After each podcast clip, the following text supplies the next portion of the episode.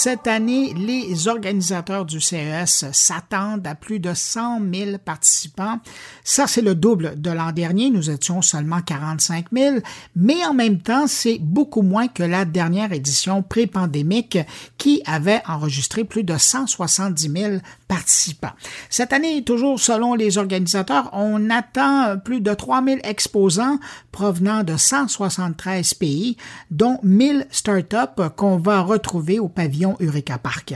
Parlant de pavillons, 20 pays seront représentés officiellement par un pavillon et ça inclut l'Ukraine qui aura son pavillon pour faire valoir son savoir-faire dans le domaine de la tech. Et une des 41 catégories de produits qui va faire probablement le plus parler euh, du CES cette année, c'est la catégorie des véhicules. Plus de 300 exposants seulement dans cette catégorie qui vont présenter la nouveauté, l'innovation dans le domaine autant sur la route, dans les bois, sous l'eau, que dans les airs et même dans l'espace.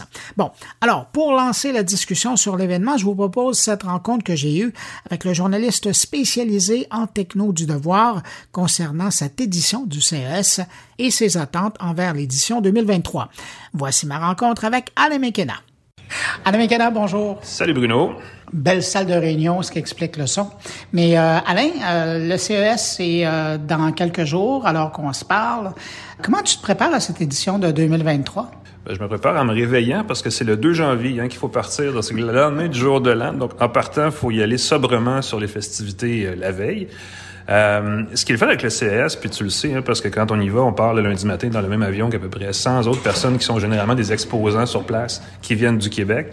Euh, ben, la meilleure façon de te préparer pour moi, c'est de m'asseoir dans l'avion puis d'écouter ce que les gens disent, parce que c'est souvent là qu'on réalise que, ah, oh, hey, tel fabricant, telle compagnie, tout ça, vont sur place et euh, ça dicte souvent le ton parce que ces gens-là, évidemment, exposent ou vont là rencontrer des clients ou des fournisseurs ou peu importe, mais font aussi des événements pour les entrepreneurs ou les entreprises québécoises qui sont sur place. Puis ça permet d'aller voir, d'aller tâter un peu le pouls de ce qu'on voit moins ici au Québec, parce qu'on a quand même un espèce de petit écosystème de sociétés fabricantes de produits électroniques ou de, de technologies, tout ça, qui sont souvent très exportatrices, donc moins connues ici. Et ça donne un portrait différent. Et puis euh, cette année, en fait, euh, c'est aussi, après euh, l'année dernière qui était moitié-moitié, et deux années de COVID, c'est vraiment, je pense, le gros retour du CES en version pleine, pleine grandeur. Puis ce que j'ai hâte de voir, parce que la dernière fois que je suis allé, j'avais croisé euh, le ministre euh, Fitzgibbon qui était là, qui, qui, est maintenant un super ministre. Donc il est supposé y retourner cette année, m'a-t-on dit. J'ai hâte de voir s'il va être là aussi, justement pour représenter l'espèce d'écosystème techno-québécois. On dit que cette année, ça va être une année importante pour le monde de, l'automobile. J'ai l'impression qu'on pourrait le dire à tous les ans, parce que d'une année à l'autre, ça augmente. Mais là, cette année, euh, tout le pavillon, tout, tout l'aile qui est réservé à l'automobile est pleine depuis des mois.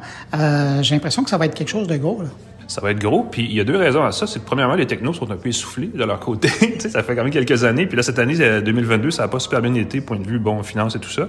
Donc je pense que les exposants plus techno sont plus modestes cette année. Et en même temps, 2023 à 2028, c'est vraiment les cinq ans les plus déterminants pour l'industrie automobile. Là, on, parle d'électrifier euh, jusqu'à 100 dans, dans 10 ans, mais quand même dans les cinq prochaines années, plus que la moitié de ce que les fabricants vendent en ce moment. Et les voitures électriques, euh, c'est banal à dire comme ça, mais ce sont des gros, gros gadgets sur roue. Là.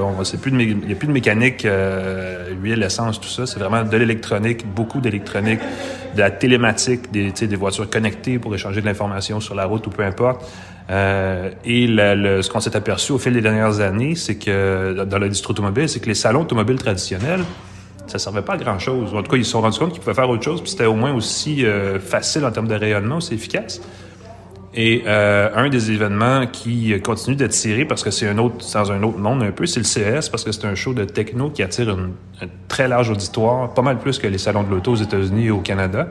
Euh, donc, pour les fabricants qui ont un petit peu le, volonté à la fois de présenter leurs produits au plus grand nombre de personnes possible, mais aussi de faire un, certain coup d'image pour se présenter comme des sociétés très innovantes, ben, d'aller au CS, ça tombe sur le sens pas mal.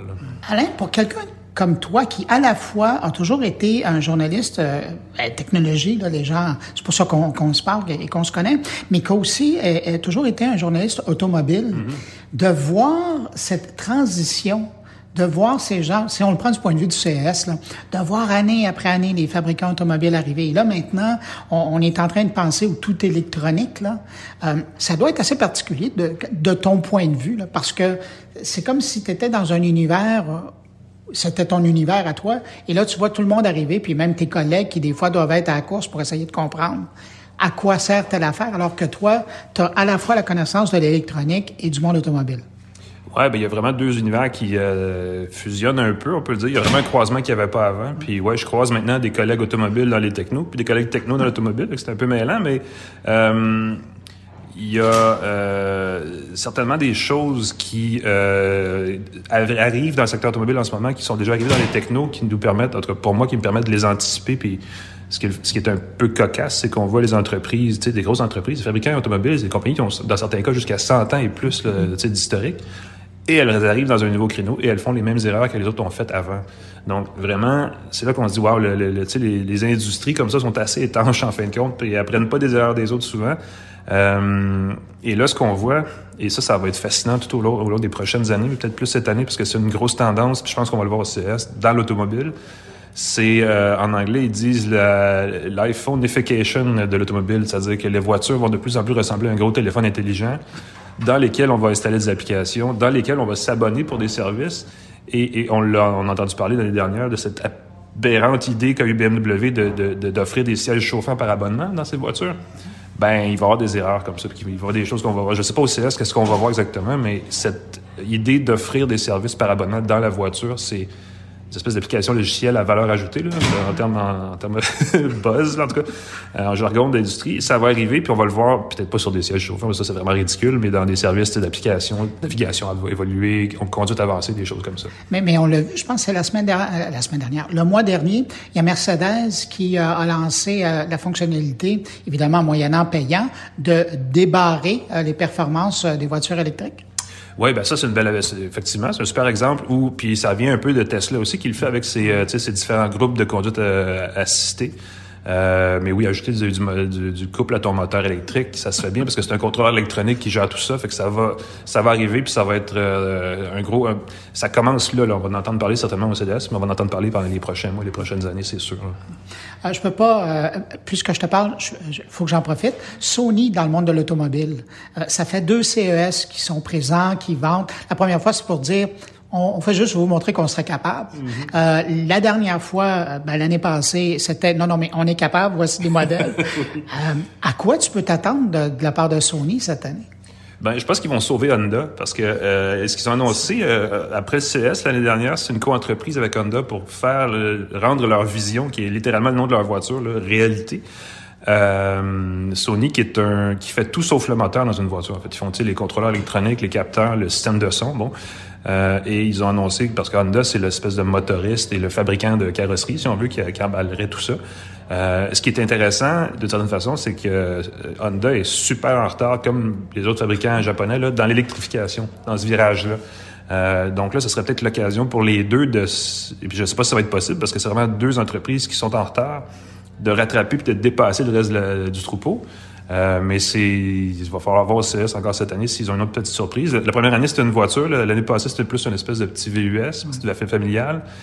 Euh, là, on a maintenant Honda qui est officiellement dans le portrait avec Sony. Euh, donc, on a peut-être peut qu'il y a une surprise qui s'en vient au CES de ce côté-là. C'est tout à fait possible. Puis, c'est deux marques fortes qui qui n'ont pas besoin de se faire connaître des, clients. Mm-hmm. euh, évidemment, euh, bon, on va parler d'électronique euh, pure et dure, notamment de Matter, qui est le nouveau protocole de branchement pour faciliter la vie des consommateurs, notamment. Mm-hmm. comment tu vois ça? As-tu l'impression que cette année, on va avoir droit à... on l'a vu dans les années passées, là, il y avait des des centaines de kiosques qu'on voyait euh, iPhone compatible, Alexa compatible l'année d'après, puis euh, Google compatible. As-tu l'impression qu'on va voir Matters euh, compatible cette année? Ben, je sais pas à quel point ça va être concerté, mais déjà, ça fait depuis quoi un mois, là, on le voit, les mises à jour des grandes plateformes intègrent Matter, qui est une espèce de langage unifiant qui permet de de parler à travers Alexa des produits Google et inversement, essentiellement, si on résume ça comme ça. Puis la plupart des gros fabricants sont là. Euh, et je pense que s'il y avait une tendance à déceler, je pense que c'est celle-là, parce qu'on sent qu'on se prépare pour le gros événement du CS pour présenter toutes ces nouvelles générations de produits-là, euh, parce que ça va débloquer beaucoup de marché. Je pense qu'il y a beaucoup de gens qui ont des gugus à la maison, des ampoules, n'importe quoi, qui sont associés à une seule plateforme puis qui doivent être fâchés de ne pas pouvoir accéder à l'autre plateforme pour compléter leur, leur trousse de maison connectée, appelons ça comme ça. Euh, et là, de voir qu'on peut le faire, ça va peut-être relancer le marché. Ce serait, c'est la moindre des choses, en fait. Euh, donc, au niveau des grands fabricants, Amazon, c'est sûr, c'était déjà annoncé. Google, ça s'en vient aussi. Euh, je ne sais pas si les petits fabricants, tu sais, les tiers, tu sais, les Philips Hue, ces affaires-là, je ne sais pas à quel point ça va être euh, cette année, mais c'est sûr que ça fait, écoute, depuis le printemps passé qu'on parle de Matter. Ce serait un bon moment pour le faire. Dernière question, probablement la plus importante, le CES, c'est des journées marathon. Est-ce que tu as déjà choisi ta paire de souliers qui va te permettre de marcher ces kilomètres à tous les jours? Ben, non seulement j'ai mes souliers, mais j'ai aussi un vélo parce qu'on va faire euh, un, groupe d'entrepreneurs euh, canadiens, en fait, et là, sur place, ils organisent euh, un trek de fat bike dans le désert. je n'en dirai pas plus parce que je n'en sais pas plus, mais j'ai déjà réservé mon bicycle. Puis il va y avoir de l'activité, mais c'est beaucoup de marches. C'est gros le, centre des congrès, puis les hôtels autour qui, accueillent le. Là. Euh, mais il y a aussi extrêmement beaucoup de monde tout le temps. C'est plein partout. Donc de pouvoir sortir un peu, ça va faire du bien. Et oui, des souliers de course, euh, c'est en tout cas une bonne semelle. ça, c'est, c'est la moindre des choses parce que c'est, beaucoup de marches. Alain, bon CES. Et puis euh, on se recroisera là-bas. Absolument, on se voit à Vegas. Alain McKenna, qui est le journaliste tech du quotidien Le Devoir.